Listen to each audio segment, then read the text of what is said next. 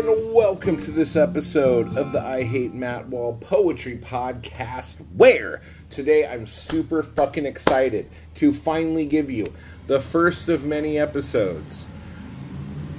Are you fucking with me? This motherfucker. With Andrew Wittstadt of Heavy Bored, a great podcast. If you haven't been listening to it yet, go give it a listen with your ear holes. I want to let everybody know because it happened today during the live stream. If you haven't heard, Bunny Wild is the Blood Rag Poet of the Year, and Bunny is going to have her own Blood Rag issue, specially just for Bunny, that goes out with every order over the next year. It's fucking amazing.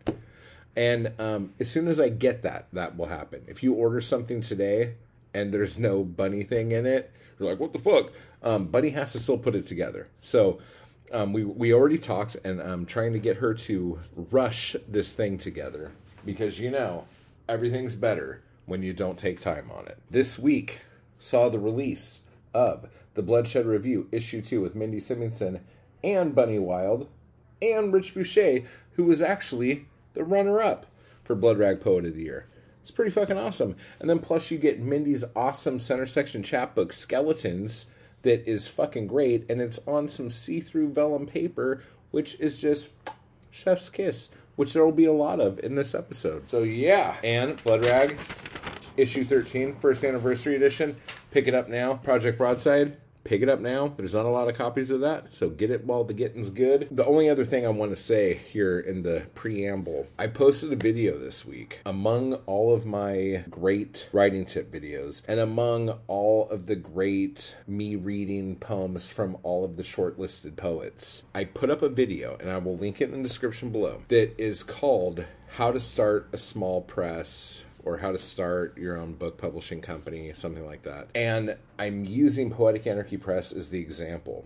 And in that video, I go over the Poetic Anarchy Press submission guidelines and how we are going to not only put people out, but we are going to build poets up. And it's kind of, it shows how the submission process goes, but it also shows our marketing process and why we're doing the things we're doing in the hopes of building up your legacy as a poet. Okay. So if you are curious, or even if you want to start your own press and you want to know how we're doing it, links down below. Watch the video, have a gander at that. So without any further papoo, here is Andrew. Thanks for having me on, man. It's great to meet you, even uh yeah, yeah, screen. yeah. Yeah. No, dude, like I've been um like kind of power listening to like a bunch of the fucking episodes and shit. nice. So nice.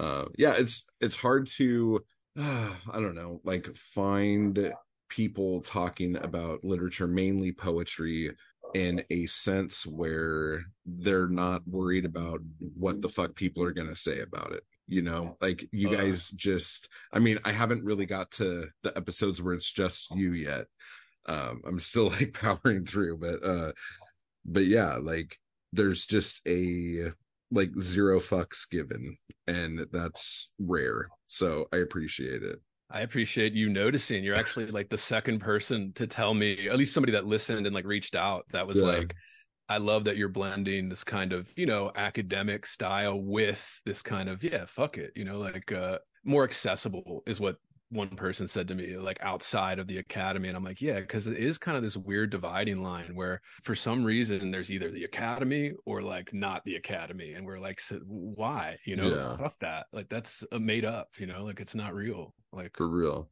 So yeah. what what do you do like right now? Like what's your what's your thing? Uh, I'm a teacher. That's based. I teach. I adjunct teacher at uh, the community college here in uh, Vegas. Nice. And did you go to school in Baltimore? Uh, I'm from Baltimore originally. I did. I went to undergrad in Baltimore and then a grad school in Louisiana. And then nice. I came out here after that and been here since. Oh, very cool. Very cool. Matthew Buckley Smith, who does Slee Ricketts, he went to um, John Hopkins and stuff. So when you started talking about Baltimore and talking about the fucking mountain yeah. goats, I was like, oh shit, like they're like in the same fucking bubble, dude. Like, um, yeah. In fact, uh, poetry says with Alice Allen, she recently just did a whole episode on the mountain goats and um like the john darnielle uh yeah yeah yeah uh, yeah I was just like, I, I personally don't like him because the dude sounds like he's fucking whining and shit, and I can't, yeah, I can't get into it. But a lot of people fucking dig him, dude. So I was just like, oh, okay, that's cool. I saw them live once. It's a very weird crowd. If you go to this, you know, like some of those weird punk shows where there's like a lot of different people. Like, oh yeah, skinheads or something, and then like just like the ska crowd, and then yeah. you know, and they all blend together. It's kind of a weird pit, and mm-hmm. like that was one of the weirdest shows I'd ever been to. Oh, Whereas like these like heroin addicts, like a part like part of it that like love the mountain goats, and there were like these kind of indie rock people, and then like the punk people, and like yeah. Very weird crowd. Nobody knew how to like interact with each other, and like, uh, oh, and they and then from what I can tell, they hate the fact that you know this year is like their biggest song and shit, and like they save that for last every single time, just because yeah. Oh my god, he's a weird fucking guy, uh, John Darnielle. But Hopkins, yeah, I mean, I couldn't get into Hopkins. they would not accept me to their uh, MFA or graduate programs. Oh no. Yeah, I, was. I, I, mean, I was a shitty student. You know, I was a not a good student for most yeah. of my life. yeah, I I went to uh, community college off and on for three years, and then just said fuck it. In LA, are you from LA? In LA? Um, I'm from Southern California. I grew up in um, Orange County, like as oh. a child, and then Orange County um, boy. Oh yeah, dude. You know me. It was it was fucking North County. It wasn't like it was fucking cool or anything like that. Um, I was like uh like what ten minutes from Compton, so it was like yeah. I, I wasn't like um a cool South County boy, but I was born in Anaheim. You know the whole fucking deal. Ooh, the real California. Oh yeah. yeah. Oh yeah, yeah, yeah, dude. I started. I, I, was in a punk band, and that was oh, great. Yeah. And then I started making movies, and so I was working in LA a lot and going back and forth from Orange County to LA. Like even though it's literally like 17 minutes, it would be like a two and a half hour drive each way. And I'm just like, fuck this, I can't do this anymore. So moved to LA, was in LA for um years and years, and then lost my shit, moved to Big Bear to be up in the mountains to get away from everyone. Hated that because of the snow. So I, then I moved to the desert to do an off grid homestead and did that for two years. And then I'm like, I, but I did it during COVID. So that was like the best time to do it. But then I just came back to LA. I couldn't handle it. So yeah, I'm, I'm a community college grad myself. Like I, uh, I went to a four year school right out of high school, mm-hmm. you know, did nothing but party, dropped out, you know, uh, after two years, got barely any credits because I wasn't going to classes, you know, just partying, doing drugs, drinking and shit, trying yeah, to yeah, fuck. Yeah. And then it's like after that, I went to a community college, and like you, I, have spent a more time than you should at a community college, you know, and uh, ended up actually meeting my my co-host or my former co-host there. Uh, we met in you know poetry workshop class and then it was kind of okay transfer into the four year and then i had a kind of a really unorthodox college experience like i said there's no way hopkins or a place like that was accepting me in my resume. Mm-hmm. uh, so yeah and i love your your uh, yeah the punk style man. I got a history you know being 13 listening to some of those punk records oh, you know life changing you know. Totally. So i love the oh. attitude love what you're doing. Again oh, thanks shit. for thanks Thank for you, having me on man. Yeah. Yeah i'm just a little hungover and uh had a rough morning and I was trying to put together this week's podcast, editing it, and I have been publishing my own shit for years. And I just started publishing other people and like kind of starting a press and everything like that. The actual work I have to do isn't that hard, but it's keeping up with orders, making sure shit right. gets delivered on time, I can't make something if I don't have the product here. Like all this like fucking businessy shit. I don't know. Like I'm having to do cost analysis reports now right, and yeah. I want to kill myself. So I'm just like my brain's in a million fucking different goddamn it's weird how that works like this is the world now right like even the writing world even if you did get into a place like hopkins or a prestigious place that you know iowa right that's the one everyone yeah. talks about because you will you get a career out of that if you go mm. to mm-hmm. iowa even then you have to do this kind of DIY, kind of start your own business like around yourself and then just yeah. kind of learn all this business shit that we none of us went to school for. you know, yeah, we were art real. people. Well, that's uh, why I yeah. like when I've talked to people in like especially MFA programs, like my biggest fucking thing, I'm like, if they're not teaching you business along with that, like what the fuck is it for? Because like right. everyone I talk to when they come out of an MFA program, they're like, yeah, and then I just didn't know what to do. And then it was like, uh, you try to get a teaching gig somewhere or something. You know, I still send my books out for contests, but I don't really know what to do. I just I feel like that's a huge flaw. Um, like if you're paying that much money and putting that much time into becoming something like that, like the, I, I don't know, not necessarily hand holding, but like just for fuck's sake, like right. What the fuck do you do after this now? Like, I don't know. Yeah. How was your experience? Did you get kind of hands on with that? Uh, you know, I believed in the fantasy up until maybe my last year of grad school where, you know, you go to get your MFA and then you'll get a publishing deal and then you every the rest is history, right? You know, it's like this mm-hmm. fantasy. And the MFAs kind of sell you that fantasy too. Uh so yeah, my experience was exactly the same. I know all my friends that were in this. I have friends that are still, you know, doing the PhD route. So went from the yeah. MFA and the kind of the it's it's I don't want to say it's a scam, but it is kind of like a redundant credential because the MFA was a terminal degree until they decided it wasn't anymore. And now mm-hmm. you can mm-hmm. get a PhD in creative writing, you know, which is basically a literature PhD without the thesis, just, you know, creative thesis. Uh, but you know, uh, you ever you know Leigh Stein or heard of her? And uh, I, I, I love so. I follow her on Twitter. Twitter's usually where I hang out if I'm on social media. But it's like she has this interesting uh, separation between the industries where she says there's a difference between the creative writing industry and the publishing industry yeah. and the two are not necessarily equal. You know they they overlap in places but they aren't the same thing. No. Whereas like the creative writing industry is based around people who want to be writers like us people that want to are willing to pay to get lessons or go to school or you know a, mentor of some kind. Mm-hmm. that's one thing. And then the publishing industry their job is to sell books although not so much anymore. They're not doing a great job at that but it's like that was you know all they care about is selling books. They don't really necessarily care about you know the art of it, the art of it or anything like that. Yeah. Whereas the MFA they do, you know, so there's positive and negatives to both. Like I, I, I shit on MFAs a lot. It's fun, you know. Everybody it's a lot of fun, but uh, they do serve a purpose. You know, like they do. Yeah. I would not be as good of a writer, at least I like to think, uh, if I didn't go there to an MFA for three years and have like a mentor rigorously like down my shoulder going, no, no, you know, do it this way, do it better kind of thing. Uh, who was your mentor? Uh, my mentor in graduate school was uh, Amy Fleury, the poet. Um, that? Oh, she's fantastic. She's unbelievable. Yeah. Uh, and then in undergrad, I had a great mentor, uh, Leslie Harrison, who I just chanced into uh, getting through, uh, you know, being a transfer student from a community college. Yeah. And changed my life. Yeah. Like she was very rigorous, both of them, you know. So undergrad and MFA were in Louisiana? Uh, no, undergrad. I was still in Baltimore at the okay. time. I went to um, uh, Towson University. It's called kind of like right on the outskirts of Baltimore City there. Mm-hmm. And um, in Louisiana, where did you go? Uh, McNeese.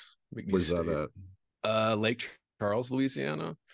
About three hours west of New Orleans. It's like in the boot heel of Louisiana. Okay. Yeah. Like 20 minutes to the Texas border uh, heart of Cajun country, very small city. It was a huge culture shock being a kind of a city boy going yeah. to like backwoods. It wasn't even backwoods; it was like a city, but much smaller than where I grew up, and yeah. way smaller than like L.A. or something or Orange County. Even the suburbs. Like I love suburbs, but yeah. they don't even exist in places like that. It's just small towns and.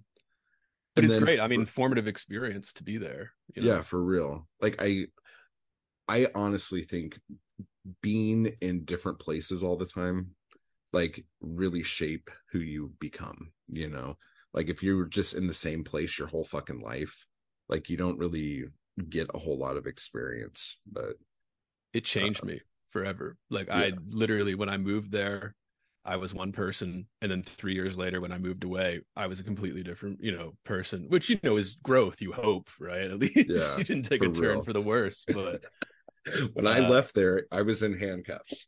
Yeah, yeah, I was a total asshole. Nobody liked me. Like, yeah, but it did. You know, being in such a culture shock, such an isolated part of the country, and like at first, you know, I was very shocked and rejected the culture of kind of the Cajun, you know, hunting, mm-hmm. fishing all the time, you know, southern Louisiana, you know, yeah. like this is uh and but then being forced to actually live it for three years. So like it's yeah. like, okay, you could bitch and you can piss and moan for three years, or you know, you can embrace this different culture, this different way of living and it's like oh yeah i lived it. Like i by the end of the two the three years i was you know i lived it. I was eating the food. I learned how to you know drink with these people big drinkers down there. Yeah you know i learned going to the bars. You could still smoke inside a lot of mm-hmm. places in that small town which was great. Uh, oh my god. yeah cigars or cigarettes they would just let you some every once in a while you see an old guy with a pipe but you know nice and then when you went to vegas how, how are you digging vegas uh, I love Vegas. Yeah, I love it.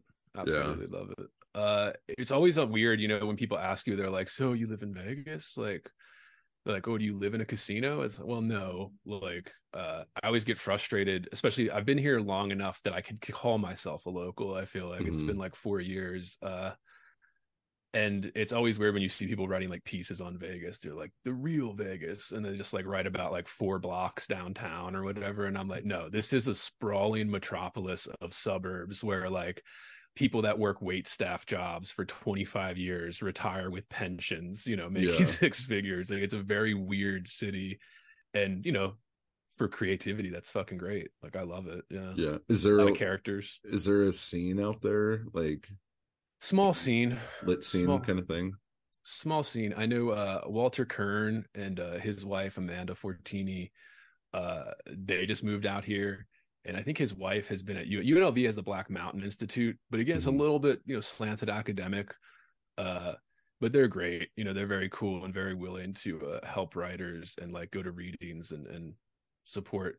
It's like some small bookstores in the downtown area and stuff and there's actually a rare books world here too. I guess just because there's so much money coming in and out of the city all the oh, time. Oh shit. Yeah. Uh, yeah, you wouldn't think Vegas, right? Like there's like a New York office, a as, London as office, soon as you say Vegas, that, it, it yeah. totally makes sense. But like yeah. when you when you were first like, hell yeah, I would never think, oh, I'm gonna go shopping for rare books in fucking Vegas. Right. But yeah, yeah. that makes a lot of fucking sense, dude. I don't know oh, how shit. it happened, but yeah yeah it's people go to vegas and when they're there it's like partying with money is part of the deal you know? So it, it makes a lot of sense. I just never would have thought that. Hmm. And just the clientele like you have people that come through here like even just the international tourists like i think yeah. there's something over 50 million people visit this city a year. Fuck. and like all over the world. So you have like, you know, Chinese billionaires or something coming in and just dropping like hundreds of thousands of dollars on mm-hmm. wine or something. And you're like, oh my yeah. God, like I didn't know people were that rich. Like, oh, Jesus Christ. Like I might drop fucking what, like nine ninety nine on a bottle that lasts me two days. Yeah. or a nice box. Yeah, Pale uh, Night, you know. Hell yeah, dude. So how like how did you start the podcast? What made you want to do it? Like how did that come about? Uh well for me it was mainly frustration.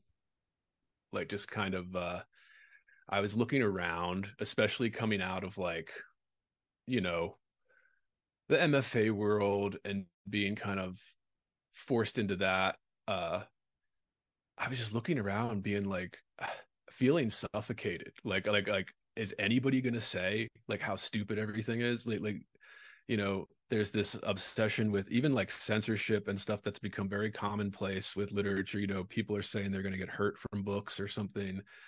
Uh and i just looking around going is anyone going to say like how crazy this is? Like i feel like it, like am i the only one?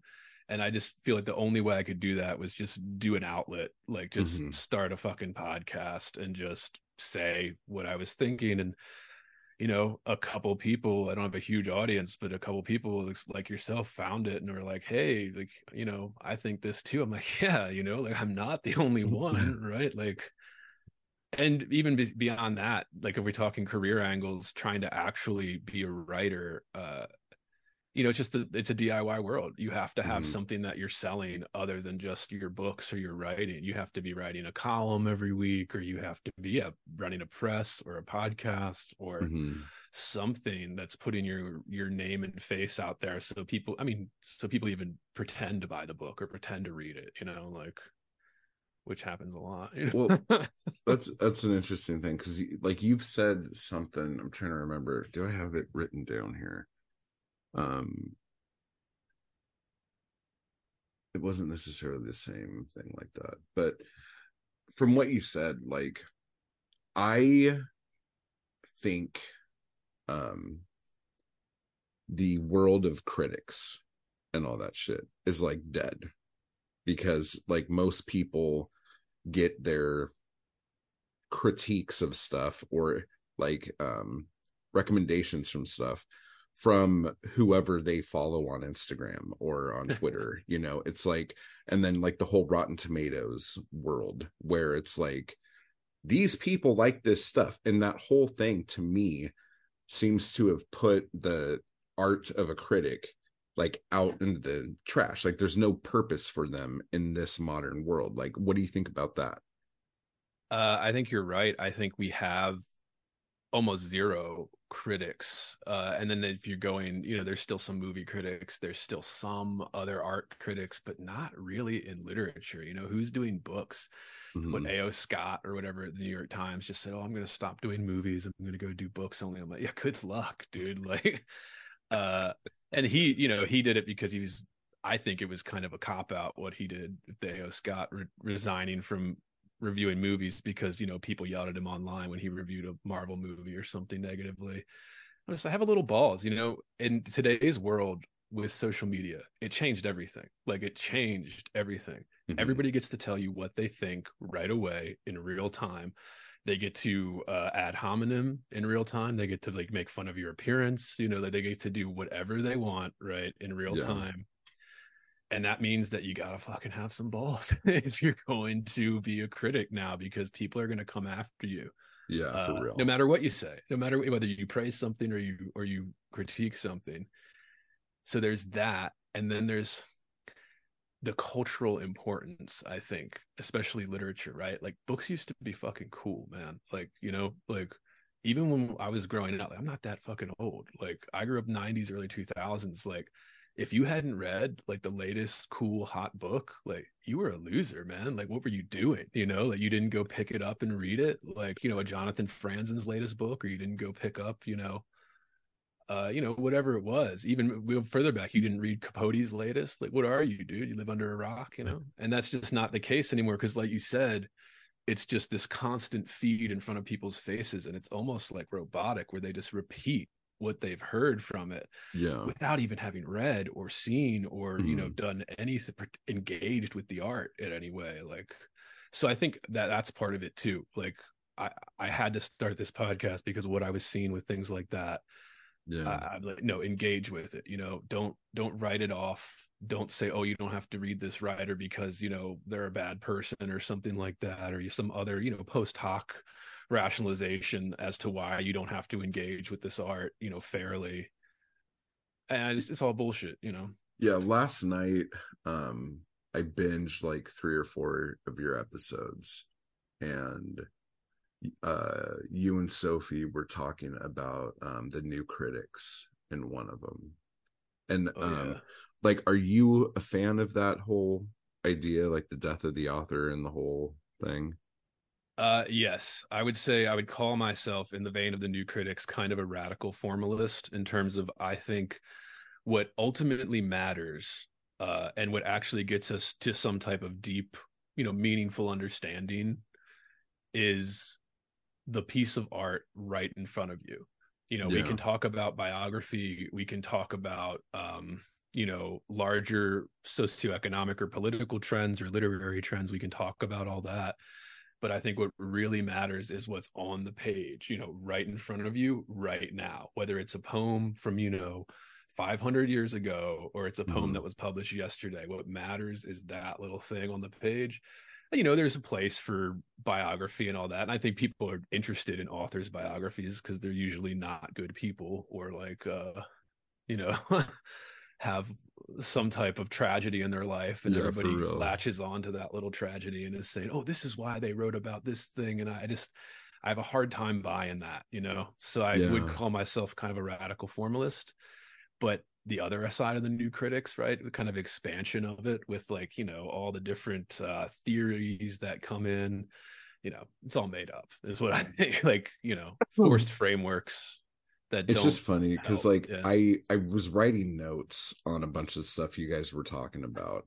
And I like I'm not gonna be like I'm not gonna sugarcoat this. I was drunk as shit listening to your guys' stuff.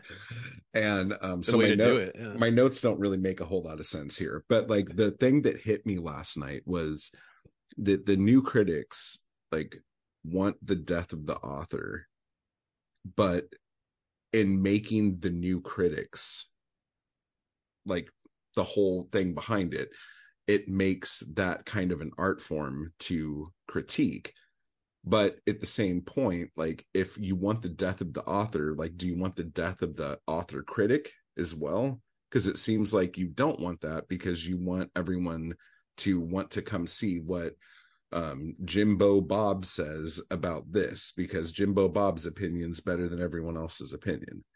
And I was just like, oh my God, this is like some weird fucking paradox with the, and I was like kind of blown away. Like at three o'clock in the morning like a douchebag, but that just it. I never thought of it like that because I've argued about criticism being an art. Like I, I, I'm like I don't know if that's the case, but I've had people argue me that it is an art. And listening to you guys talk about it, I can see where the art form would come from it. Although a lot of that is like a trained art form so I, I, don't know where the question is there, but I just kind of went off my notes right there and it was a mess. Yeah. I mean, I think you're right that there is there's an art to so many things. You know, people say that, you know, uh there's an art to being a good salesman. I mean, there's an art to being a good cook, you know, baker, mm-hmm. um, you know, winemaker, beer maker. Like there's all these kinds of like artisan crafts that take a lot of skill, finesse, you know.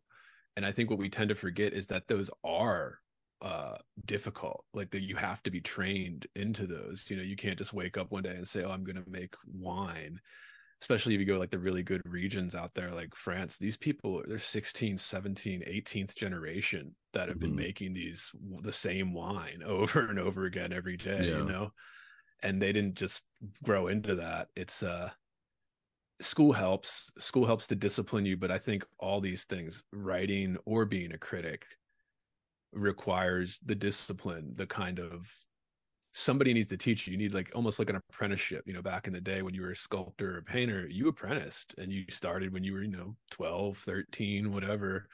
And you spent 10, 15 years just learning from this person that was better than you at the craft and showing you techniques, little little skills or even just little things you can cheat on. You know, you could be able to cut that corner here. You don't have to worry about that or yeah. But yeah, and then you talk about critics. I mean, the art form, like actual writers have been filling the void of critics. You know, do we have a Pauline Kael? Do we have, you know, uh, another Harold Bloom?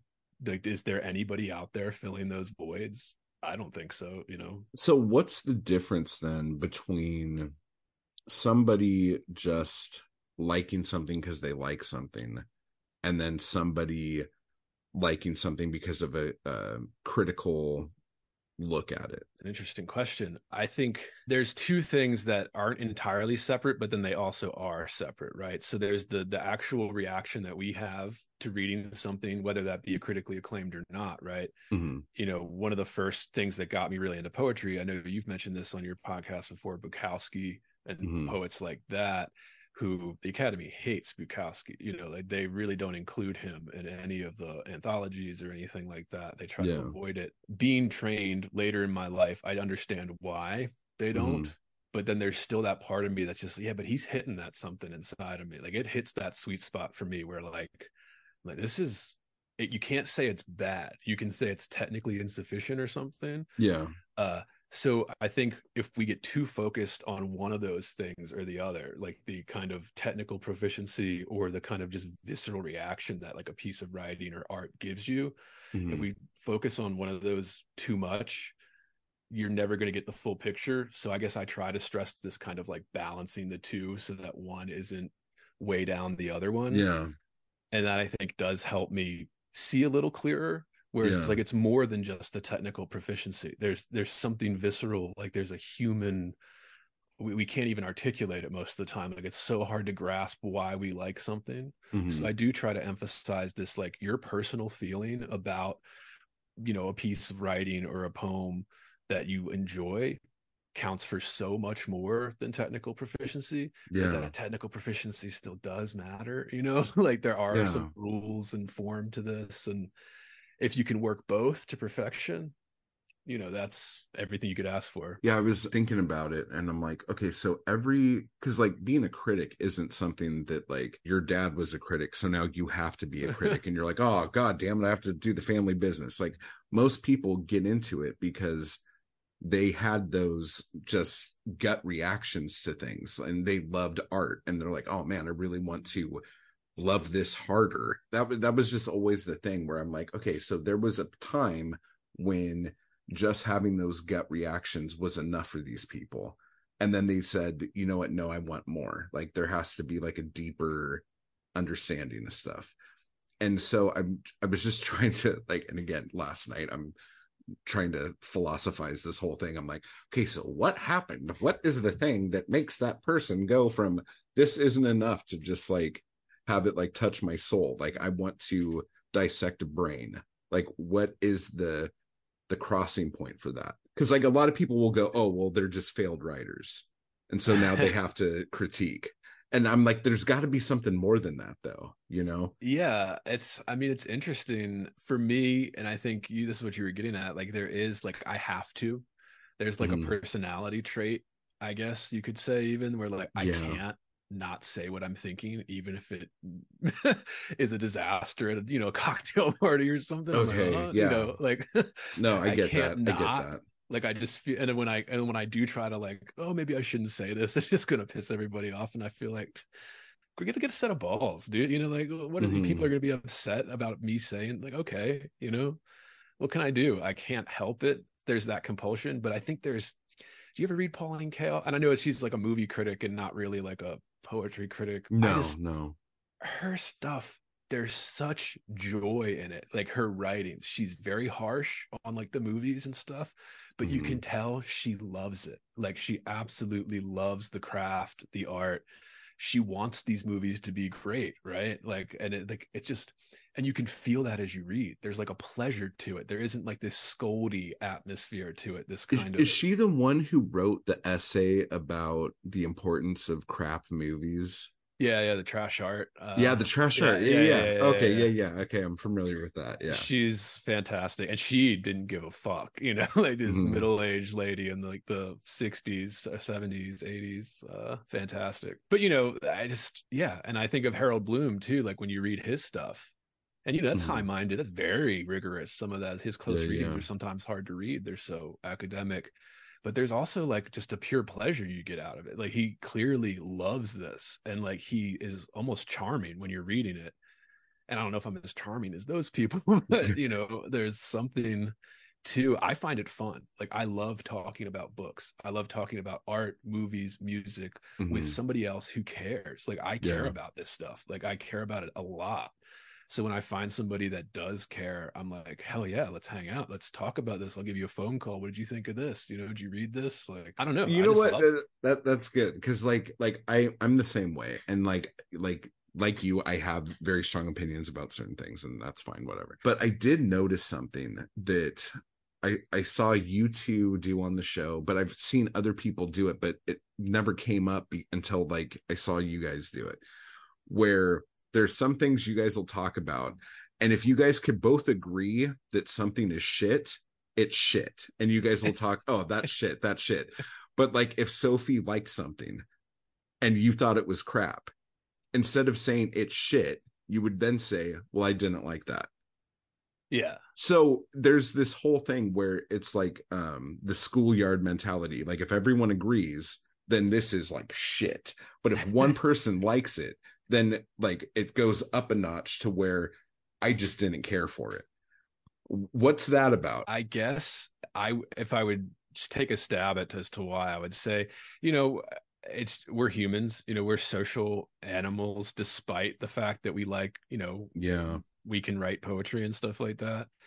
There is this kind of, you know, sometimes they call it reading the room where like uh if you're you know how harsh do you want to be right? Can can you still mm-hmm. get across your your disagreements with it without being you know an asshole or making the person you know especially a friend of yours or something that you like talking art with make them feel bad or or or inferior and so you know you just don't want to make people feel like i don't know and then there's the trend aspect right? Like when you talk about like there are books you can read that have been regarded by the academy or, or, former critics you know the milieu if you will yeah.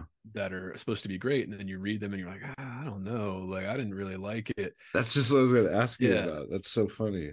There's yeah. trend. I mean it's just and we're humans so we just fall victim to that trend. Like i everybody starts to you know everybody thinks denis johnson is fucking great. I mean i've read his stuff. I think it's okay. Like maybe it was really great in the 90s when he was big you know? Hmm. nobody was doing that before but yeah. you know 20 35 years later i didn't read it. I was like you know nine years old when his shit was coming out.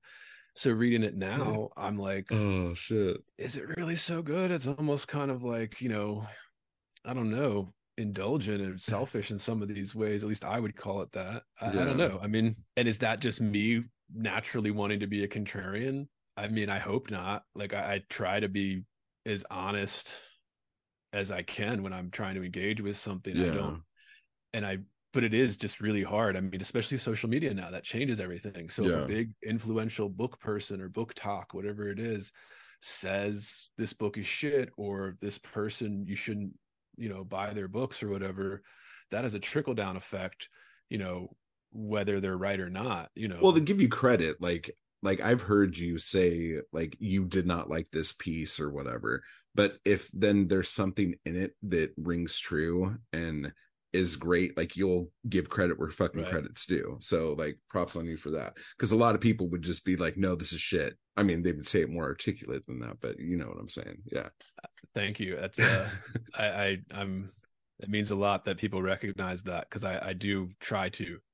And this is what you know you and i chatted via email about this with Ginsberg and kind mm-hmm. of Ginsberg's a lot of love hate especially when you go into like the academy although he's yeah. very well canonized like if he's in all of the you know what we would call the western or american western literature canon you know when do you think that happened like when do you uh, think he was embraced i don't know uh, i think there was some embrace embracing right away um, by a small group right the larger yeah. group clearly didn't like him particularly the academy didn't like him uh, he dropped out of the academy you know he never mm. really he was kind of anti-academic in a way. I think the getting getting his book banned right away, like mm-hmm. right upon publication, helped. You know, that made yeah. people curious. He is I think I talked about this on that episode where he, he's accessible, mm-hmm. um, even though he is very technically proficient. Like if you read his stuff, like it is people like, oh, it's free verse. Mm, you know, just like Bloom would say about Whitman, there's nothing free about Whitman's free verse. Like it is very carefully. Same mm-hmm. thing with Ginsberg. You know, it is very carefully laid out, rhythmic almost the way he has it going in these. You know, so I think that helped. The fact that the work was actually really good and not just flavor of the week kind of yeah. helped uh, his reputation, getting it banned. And then I think throughout the last, you know, since that book came out, the last 70, 80 years, there's been various trends in the culture where like the beats will get a revival and people because yeah. it is cool. Like you know i'm not a huge beat guy but like it is fucking cool. Like these guys just kind of lived on the earth you know like kind of nomads wandering wrote mm. these kind of long winding diary style kind of the first autofiction mm. style writing. And i mean that's cool. Like who the fuck is doing that? You know like who's doing that now? Like was Bukowski the last one? Like uh, the thing that cracks me up with autofiction is when and like I've heard Ben Lerner do it and I've heard Ocean Vuong do it where the book is like obviously completely about their life but they try to like say it's not like it just like the main character just happens to be a Vietnamese immigrant who lives in Connecticut, you know, just like me. Like it's, but it's not like necessarily me. And like they do all this dancing around, and it's like, Jesus fucking Christ, that is you. Like, just yeah. own it. Like, what the fuck, man? Uh, but yeah, well, like the thing with Ginsberg too, I think Ginsberg was probably the best self promoter on the fucking planet when it comes oh, yeah. to a poet. Like if there was anything going on that he could like work into poetry, he would like be on the news. Like let me come in and speak right. to like he was just like the talking head. You know I, what I'm saying? He's the most influential. I think he's the most influential poet of the 20th century. You said it yeah. on that episode too. And when I was a kid, like the first poet like if i had to guess what a poet looked like it would be allen ginsberg because i saw him on the tv all the time. And he would be on some like news show and my parents would go oh god this guy again. Yeah. And i'm like oh my parents don't like him. What's he got to say? Let me like yeah. let me get closer. Like what was that? Right. Um, so like that was just like um like i it's like i like the mythos of Ginsberg way more than i like his work. You know like i like right. what he did for poetry more than i like his work like i do like a lot of his stuff but as a whole like i'm not a fan and as his work went on um some of his stuff was just like not for me like i'm yeah. not saying it's bad it just i am obviously not the audience for this you didn't you, you know? didn't like sphincter his poem uh, about his asshole. Actually, that I do like. Yeah. Um, but like, what was it? Um, what I think that was right before he died. It came out that sphincter. Yeah. Um, yeah. the Plutonian Ode book. Yeah.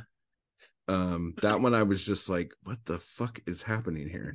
like, it just didn't. I think that's the book because I think I liked reality sandwiches. I'm trying to like remember what order I read these in, but yeah, some of them like you know but that's how it is with pretty much everybody and it's funny you brought that up too. Um we're going on so many different topics here. I was thinking yeah. I, I was thinking the other day like do poets get better right before they die? Like i feel like there are some poets who when they know death is near they have like a different lens. They see everything through. And um but then you're like, so yeah, Sphincter came out right before he died. Like, so I was trying to think if there if there's any like examples I could pull from. To I see. think it it depends, right? Like it it does depend on the person, and it depends on kind of their health. I think too, towards the end mm. of their mm-hmm. life. You know, like famously, Shakespeare didn't write anything the last four years of his life, whatever uh, Bloom has a great theory. He was probably ill, right? He had syphilis, right? He was, yeah. you know, all these people were dying of STDs that we can easily prevent now. But like, um, it's interesting. I actually have an episode coming out this weekend that I've been editing that's about Charles Simic, and it's one of his most recent books that I thought was awful. But you know, he's released great books too. Like his yeah. 1989, you know, Pulitzer winner, "The World Doesn't mm-hmm. End" is fucking great. But then this one he released in 2017, he's kind of dying out a little bit, like kind of fading away. So I don't know. I mean, I think there is something to to writers getting better as they age. Of course, like I'm thinking Yeats is probably the most famous example, right? And he mm-hmm. did go a little bit crazy too towards the end, you know.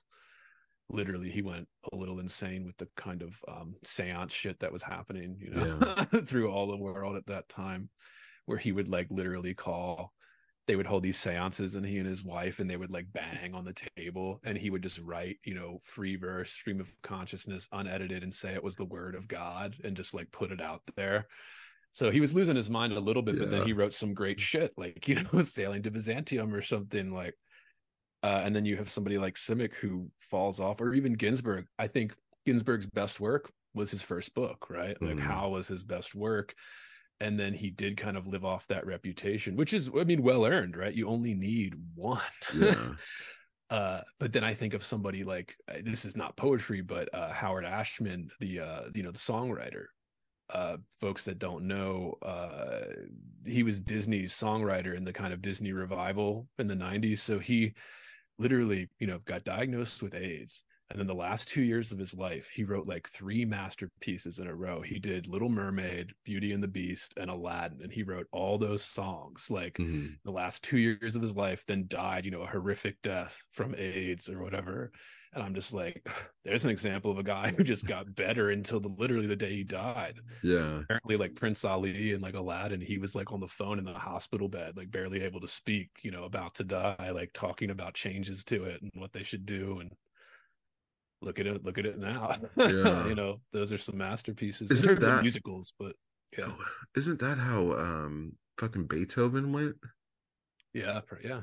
Like i'm trying to remember. I mean that's probably totally fictionalized by this point but yeah the uh, trend the romanticizing these great artists too yeah. ginsberg's one of them where you know there's nothing wrong with that. I think that's that's cool when they start to become bigger than life you know yeah. like bigger than just a human being who was just trying to write some poetry you know he became this huge cultural symbol he was influencing music you know those famous yeah. pictures with him and bob dylan and ginsberg with that beard and the crazy hair you know yeah, the, he was fat then you know he's a little older like and it's weird when awesome. i see when i see pictures of him when he was young like I'm like, who the fuck's that guy? That's not yeah. fucking Ginsberg. Get that fucking guy out of here. Um, no, but like uh like Kerouac is someone who I've just never gotten into. I've tried Same, so yeah. fucking hard and I just can't fucking do it. Now you were saying you think when people say everything's been done that that's bullshit. Yeah. So why don't you tell us a little bit about those thoughts real quick? Uh, for me, and you know, because I was, I remember being in grad school and being like, like, ah, you know, what if I'm trying to do something different, blah blah, and then people would be like, well, everything's been done before, who cares? And I just, mm. I felt one, I didn't believe it, like I couldn't tell myself, oh, everything's been done before, so it doesn't matter. It's, I think it's a very small-minded way, mm-hmm. and not only is it small-minded way of thinking, I think it's a self-fulfilling prophecy. So if you believe yeah. that everything's been done before, well then how are you ever going to reach beyond the kind of, you know, realm of the known or the limitations of the known? Yeah. And there are limits, right? Like we're talking about words, words can only do so much. And you see artists, particularly poets, uh really bump up against those limits where you're that's the whole point of the art is how far can you go? Mm-hmm. with this kind of limiting framework of just words you know? Yeah. I some some some like shakespeare and others just invent fucking words berryman and just invent fucking words uh and that's awesome. And they weren't sitting there thinking oh it's all been done before. I can't invent a new word. It's like yeah i fucking can. Like no it like not everything is like how could we ever say that like we discover new things every day, and every yeah. time, you know, Kael writes about this, where everyone's like, "Oh, these are the rules for movie making," until somebody breaks them, and it's great, and we're like, yeah. "Whoa, now the rules have changed." Like it's you should be going for that. I'm not saying you'll achieve it every time. It's really hard, you know, to achieve it every time. But yeah, that's I just there is this kind of death like attitude around literature in general right now. And I get it, the sales are down. I get it, it's not as culturally important. I get it, it's harder than ever to get your book into like uh into people's hands and, and make them notice you and, and mm-hmm. seriously consider it. But like I just feel like if we have that attitude that it's already over, that everything's already been yeah. done before we even step foot. Like I wasn't fucking born until like the '90s, bro. Like mm-hmm. fuck all that shit that came before me. I don't care. You know, like I, I mean, I want to absorb it, but I want to take yeah. it to the next level. And I think Bloom says this in his, and very eloquently, a lot of essays where he says there's a fear a lot of writers have where they think, oh, that's been done before, or, you know, Shakespeare did it better than me. And that could be true when you're starting out, right? Because we're not that good. We're just starting. We're, we're trying things. We don't know exactly. But then he says, but actually, there is everything to be thought and said if you have an original idea, an original thinking process, an original yeah. voice, you can do anything. You know, sky is the limit. This is yeah. the beauty of art. This is why we love art. Like, this is why we are so passionate about it. Mm-hmm and yeah, yeah that's just... that's that's kind of what I was leaning on too, like because everyone the only thing unique that we all have is like our perception and our upbringing you know like how our minds were molded and how we visualize things like if you had five people watch a car accident they would give you five different stories of how it happened you right. know what i'm saying um but like that whole thing like um there's nothing new under the sun. I mean that's like fucking ecclesiastes. You know yeah. like motherfuckers have been saying that everything's been done way the fuck back then dude. And um so like when you were talking right now i was thinking because i listened to it last night i'm like oh yeah um the watermelon emoji in a poem. That's new. Like we should lean into that the lana del rey uh, yeah yeah emojis yeah. the thing is i emojis could work in a mm-hmm. poem you know they could yeah. Uh, they just don't when you say the fruit and then have the same image of it. It doesn't, you know, it's repetitive, but which also could be a technique, but you know, not in that one at least. But yeah, you well, that, repeat, that's repeat those lines, you know, and, and like why like does it... why does celebrities want to get into the poetry game? I don't think celebrities want to get into the poetry world. I think celebrities, agents, and managers want to make more money, and that... book companies want to make more money. And like yeah. I'm like there's a part of me that thinks like I mean, I can't fucking speak for Lana Del Rey, but like the thing is, is like I'm assuming like, oh, it's COVID. This bitch can't tour. Um, how am I gonna make any money off of her this year? Oh, hey, you want to fucking write a book? Well, I like poetry. Hold my beer. I'll be right back. Let yeah. me get on the phone with my good friend Simon over here and his buddy Schuster and their friend Ampersand. Um, you know, it's like uh I think there was a time especially like when we're talking about like the beats and stuff and you like you brought up Jim Morrison and Leonard Cohen and fucking Bob Dylan where putting out a book of poetry was like kind of like a cool like let me do this and be in your club you know for um at least like the rock star group you know? Um but now i think it's just like how the fuck can we make a couple bucks here? And the well, I mean, like, because here, here's the thing, like, and this is probably where we're gonna disagree. Like, I'm not gonna fucking say anything isn't a poem, but I'm not gonna fucking sit here and say everything's great.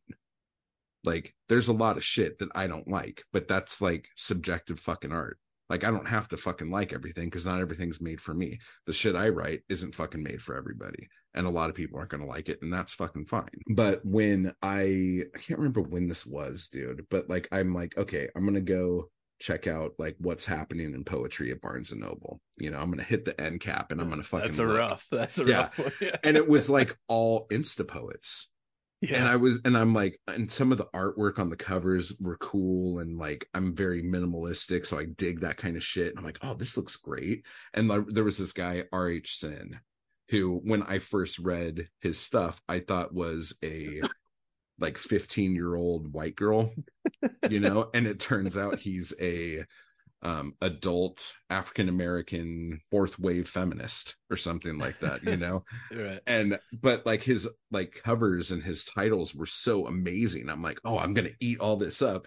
And I open this shit up and I'm like, what the fuck is this? Like this is not for me, you know. But like like you guys were saying on the Lana Del Rey episode, like Sophie was going, you know, like when I was 16 or when I was 18, I would have loved this book yeah. You know, and to me, that's enough to legitimize that for being a fucking thing. You know what I'm saying? Right. We're going to cut it there. That's my talk with Andrew Wittstadt from Heavy Bored. And we are going to be heavier border um, on the next episode where he comes on. Um, it was awesome talking to him, and I'm going to be on his show. We're recording that on Thursday. So that's going to be a whole lot of fun. He could grill me now the way I grilled him. Um, he was a great sport. I didn't mean for any of the things I asked him to be like gotcha questions or anything like that. But as I was editing this, I'm like, oh, that that came off a bit gotcha-y. But he handled it with great aplomb and um, handled himself very well. So, Andrew, thank you again. And if you guys haven't subscribed to his show yet, it's wherever podcasts can be found. Um, just type in Heavy Bored. And if you're on YouTube, you can find him on YouTube. So, if you like this podcast episode, if you dug this, go ahead and break them thumbs, crack them open. And uh, make sure to subscribe um, as far as the butt plugs go, fuck it. Let's do some butt plugs here. Okay, so let's start with the shout outs here. I want to give a big thank you to all you motherfuckers over on Patreon. I want to give a thank you to Michael, to Cedar, to Harry over there in the YouTube thank you crew. I want to give a thank you to Patrick, to Britt, to Jan, to Deb, to Ethan, to Julia. You guys are awesome. And then for the big swinging dicks over there in the Anarchy crew, I want to give a big thank you to Bunny, to Nate, to Mindy, to Thomas, to Tim J, to Shaylin, to Tim G, to Chill Baby, to Tamara, to Adam, to Chase, to JH, and to Jessica. You guys are fucking awesome. And then for the biggest of all thank yous, it goes over there to the number one chappie over there in the Chapbook of the Month Club. Caitlin! Thank you so much. You guys are awesome. And it's people like you who make doing things like this worth a damn. Make sure to go out and get Bloodshed Review Issue 2 with Mindy Simonson, and Blood Rag Poet of the Year, Bunny Wild, and Blood Rag Poet of the Year runner up, Rich Boucher. Holy shit. This is a unstoppable issue. Go ahead and pick up the Blood Rag, issue 13, our year anniversary issue. Give that a gander. Take a look at it. Go get the stuff. And I think my new chapbook, Drinking Less, is out now. Is it out this week or next week? Oh, I think it's next week, so never mind. Project Broadside's out now as well as far as new releases go. And I would be remiss if I didn't remind you of Winner of Your Mom's Sodomy Prize for Poetry. Pick it up like it's hot. Keep buying our books. Support Poetic Anarchy Press. Type hard, everybody. Join the Anarchy crew, and I will talk to you all later. I just want to give a quick thanks to those people who make these videos possible. Anarchy Crew and my followers on Patreon. I appreciate the hell out of you guys. Thank you so much for keeping me going to keep this content possible. You guys are awesome. And if you'd like to join the crew or the Anarchy Crew, just hit the join button beneath this video. And if you'd like to become a member of my Patreon, you can run over to the link down below to do that as well. Thank you.